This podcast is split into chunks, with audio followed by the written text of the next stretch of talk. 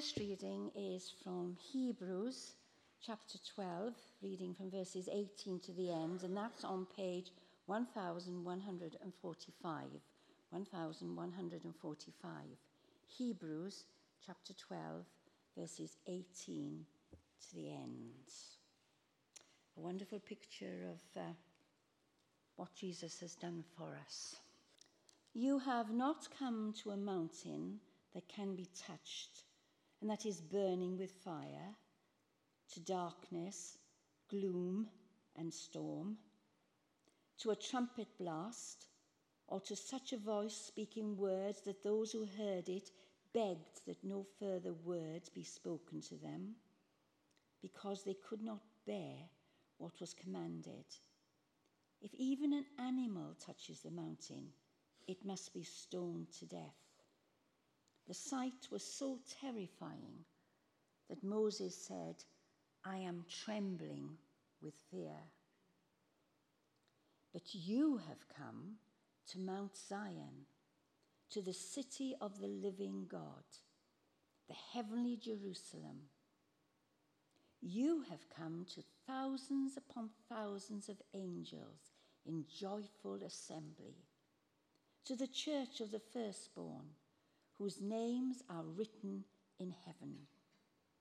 You have come to God, the judge of all, to the spirits of the righteous made perfect, to Jesus, the mediator of a new covenant, and to the sprinkling blood that speaks a better word than the blood of Abel. See to it that you do not refuse him who speaks.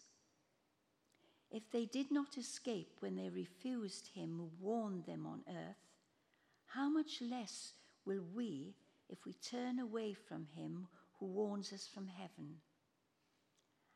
At that time, his voice shook the earth, but now he has promised, Once more I will shake not only the earth, but also the heavens.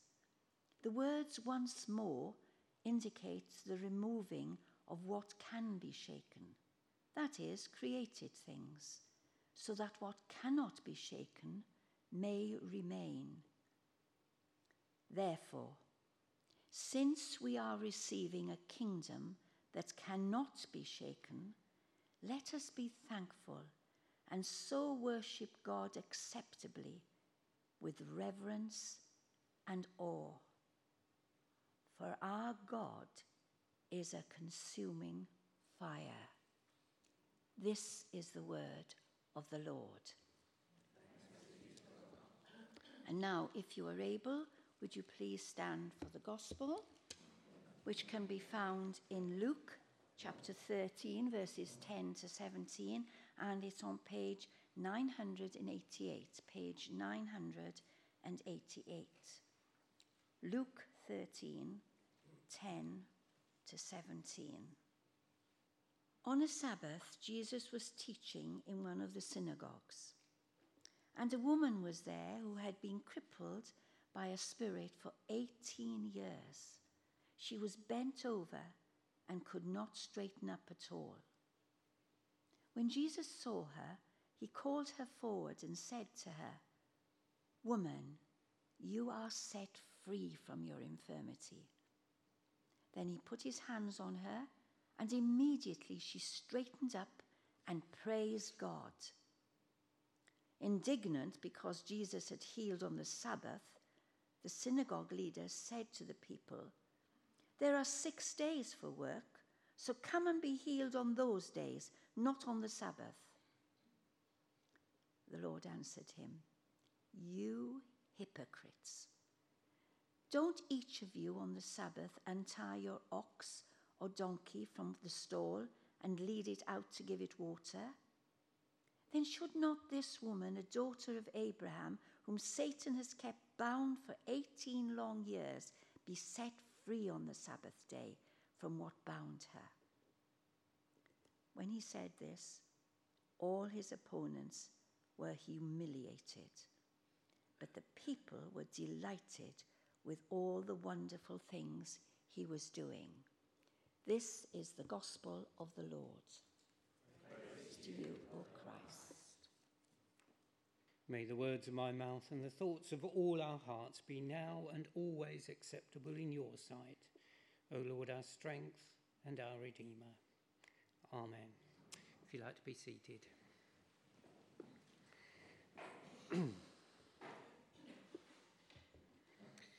Charles Swindoll quotes this poem as an antidote to hypocrisy. The world needs people who cannot be bought, whose word is their bond, who put character above wealth, who possess opinions and a will, who are larger than their vocations, who do not hesitate to take chances, who will not lose their individuality in a crowd who will be as honest in small things as in great things, who will make no compromise with wrong, whose ambitions are not confined to their own selfish desires, who will not say they do it because everybody else does it, who are true to their friends through good report and evil report, in adversity as well as in prosperity who do, do not believe that shrewdness, cunning, and hard headedness are the best qualities for winning success,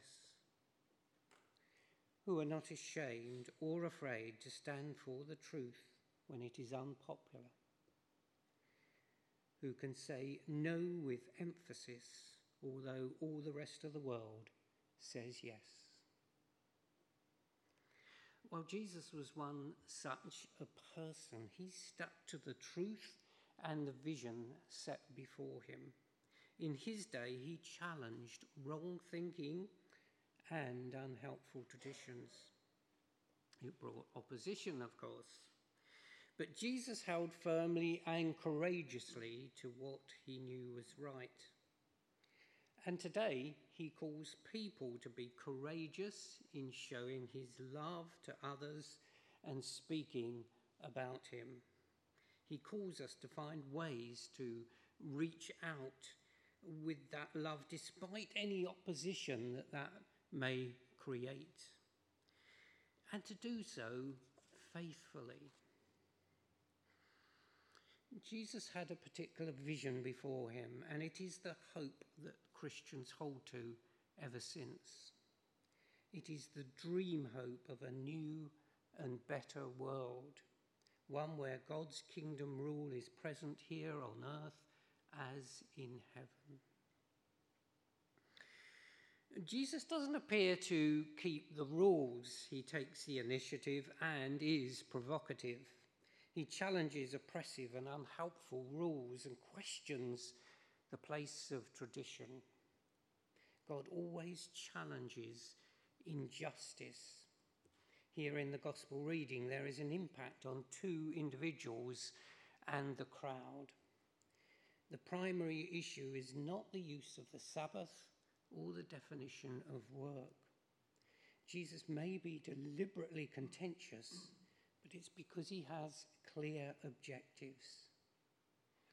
The woman finds release from her physical condition and responds in praise.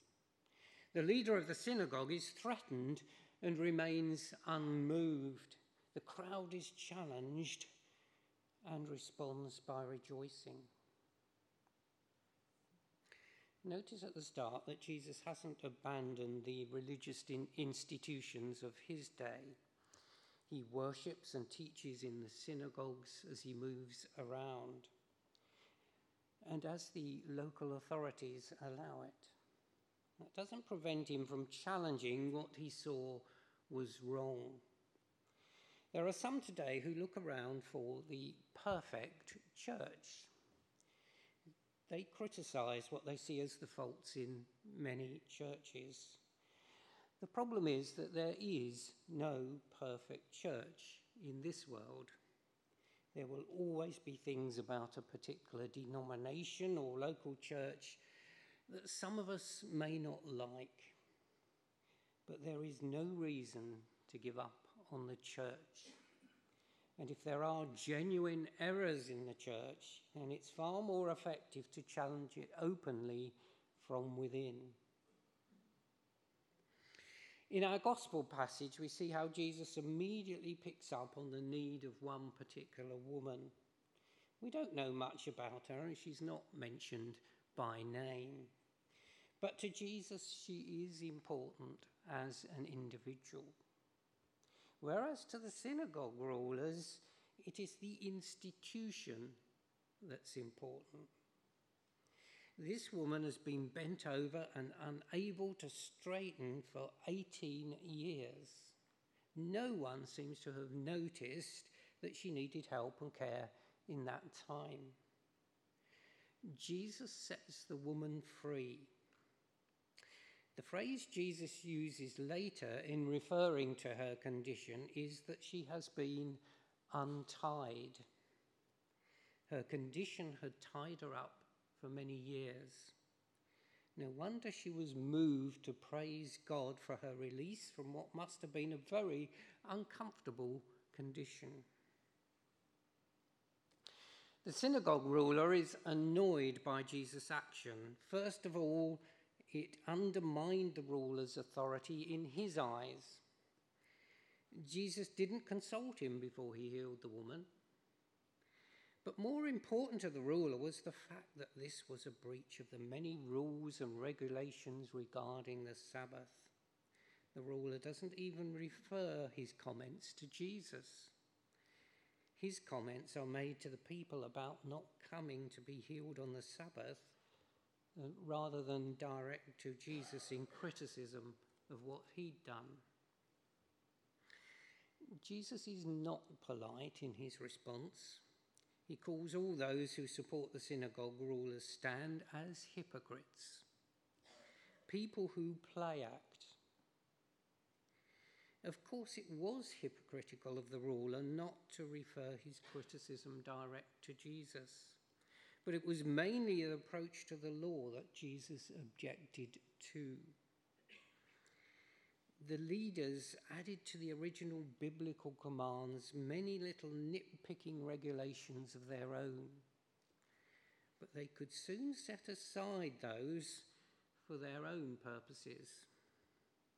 These people showed more concern for their animals than the humans in their community. Animals could be led out to give them the necessary water on the Sabbath. Nothing could be carried, of course, so the animals were led out on a chain. Water could be drawn out and put in a trough, but the bucket must not be held.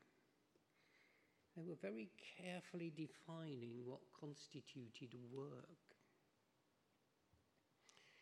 We can become just as hidebound in traditions as these religious leaders were if we're not careful. Some traditions are good and help us in our communal life, but we can all be re- resistant to change and threatened by the prospect of doing things differently. It's important from time to time to reflect on what is helpful, what is within God's will as we understand it from Scripture and consider if change is needed. The fact that the woman's condition had bound her life meant that Jesus saw it as a must that she should be healed immediately. He puts her condition down to satanic activity, and Satan has to be overthrown by the incoming kingdom. The woman was not evil herself, but her condition was evil. That is the constant struggle of this world that evil holds many in hostage. That it makes this a chancy rather than a safe world. Jesus' action in healing the woman was a sign of God's kingdom breaking in. Jesus had come to proclaim release to the captives as he announced earlier in the Nazareth synagogue. How concerned are we for those who don't know God? Are we regularly praying for them? Are we ready to share what a difference our faith makes to us in a sensitive and appropriate way? In John's Gospel, Jesus says that he is coming to bring life in all its fullness. If we know about that for ourselves, then we should be concerned to share it with others. In our first Bible reading from Hebrews, that was all about genuine worship. It refers to an incident in the book of Exodus. There, after being led through the desert, the people had come to Mount Sinai, and there Moses was to receive the Ten Commandments. But only he and Joshua were allowed to approach the mountain. It was considered holy because of God's presence. Similarly, when the people of Israel went to the temple, there were a series of courts.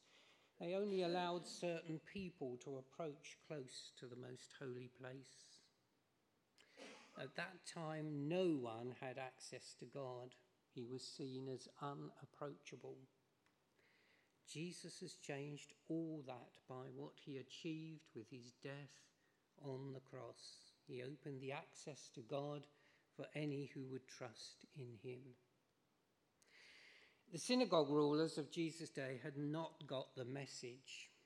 They wanted to ma- maintain their status as being the only ones who could direct the worship.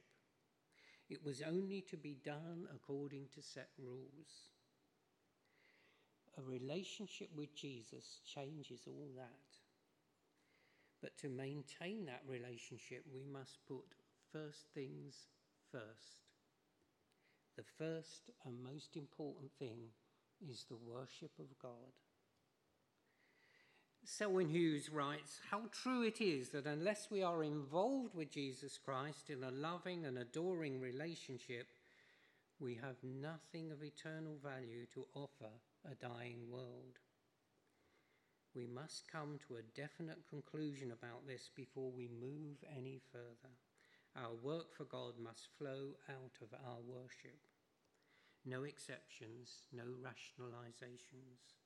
Nothing must take the place of our first obligation, the first law of the soul, the worship of God. As Selwyn Hughes points out, we can let other things come before our worship of God, particularly in this frenetic age. All sorts of things press in on us to draw us aside. Eugene Peterson says of worship worship is a meeting at the center so that our lives are centered on God and not lived eccentrically. We worship so that we live in response to and from this center, the living God. Failure to worship consigns us to a life of spasms and jerks, at the mercy of every advertisement, every seduction, every siren.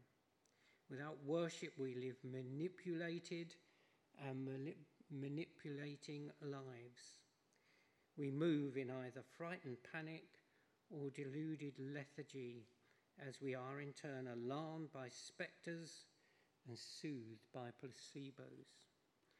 If there is no centre, there is no circumference. People who do not worship are swept into a vast restlessness epidemic in the world with no steady direction and no sustaining purpose.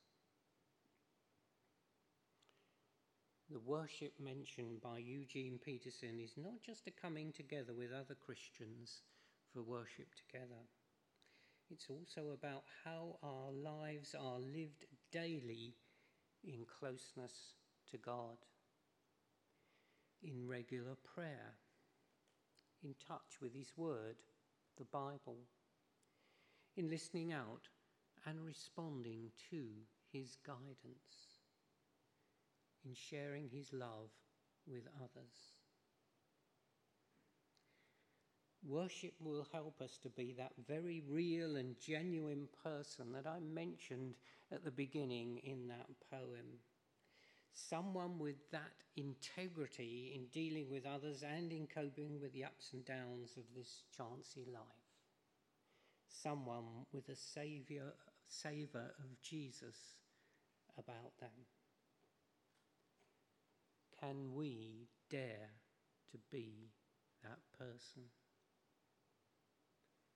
Amen.